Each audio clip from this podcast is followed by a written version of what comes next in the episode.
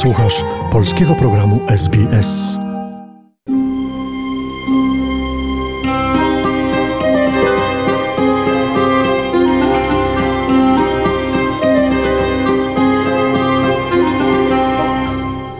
Opowieści Suczki Feli, czyli psiografia, rozdział 13, spacer za tęczowym mostem. To był jesienny, październikowy wieczór, kiedy zdałam sobie sprawę, że moja pani płacze od kilku dni. Wszędzie postawiła moje zdjęcia i zabawki. Na ulubionym fotelu leży smakowita kosteczka. Patrzę na to wszystko i serce mi pęka. Nie dlatego, że pomimo największych chęci nie mogę złapać zębami kosteczki. Nie, nie, to akurat nie jest zmartwieniem.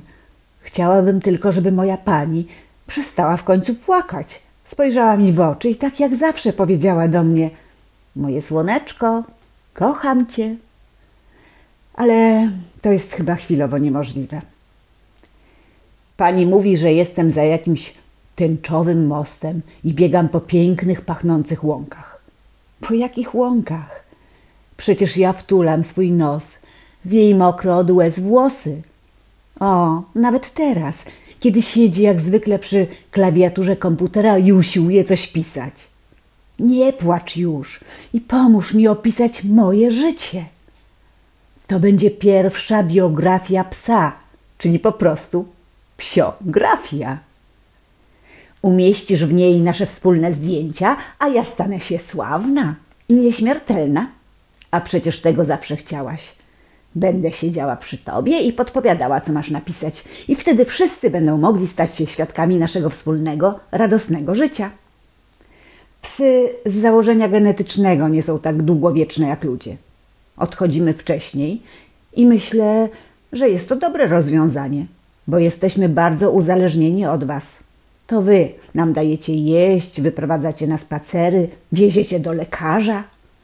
Prędzej czy później przychodzi taki moment, że zostajecie sami.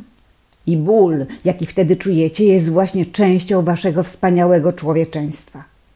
To nie jest wstyd okazywać, że się za kimś tęskni, że kogoś wam brakuje. Niepotrzebnie obwiniacie się, że może czegoś nie dopatrzyliście. Najważniejsze, że daliście nam miłość, bo każdy jej potrzebuje. Pies, kot i nawet mała myszka. Kto jak kto, ale my zwierzęta jesteśmy wierni w tej miłości. Jak już pokochamy, to na całe życie. I na to życie po życiu też.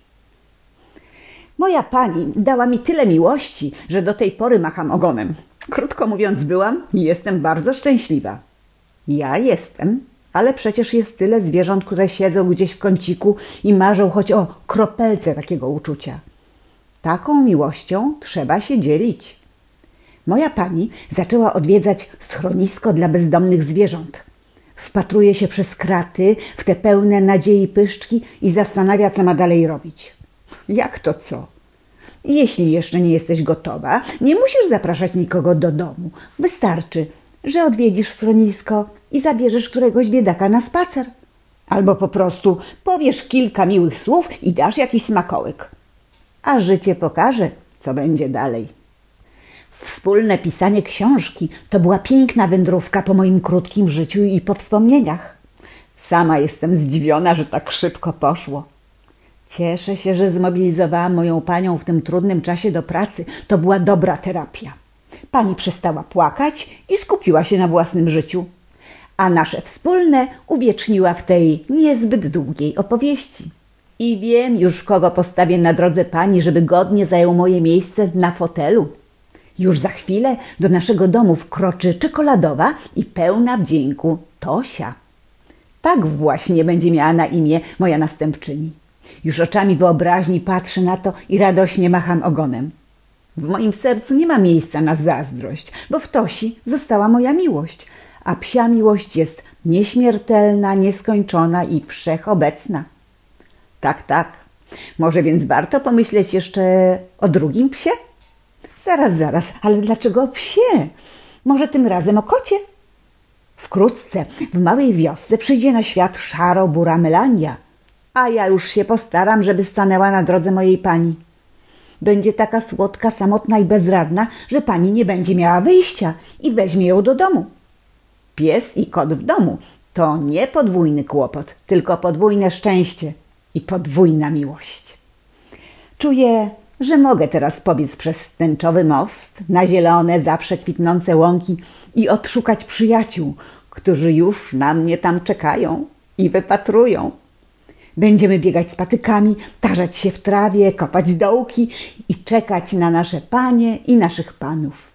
Ale nie musicie się spieszyć. Mamy dużo czasu. A potem pójdziemy wszyscy razem na wspaniały, nieziemski i nieskończenie długi spacer. I to już koniec mojej opowieści. Ale nie martwcie się. Koniec to wcale nie koniec. To zawsze początek czegoś nowego.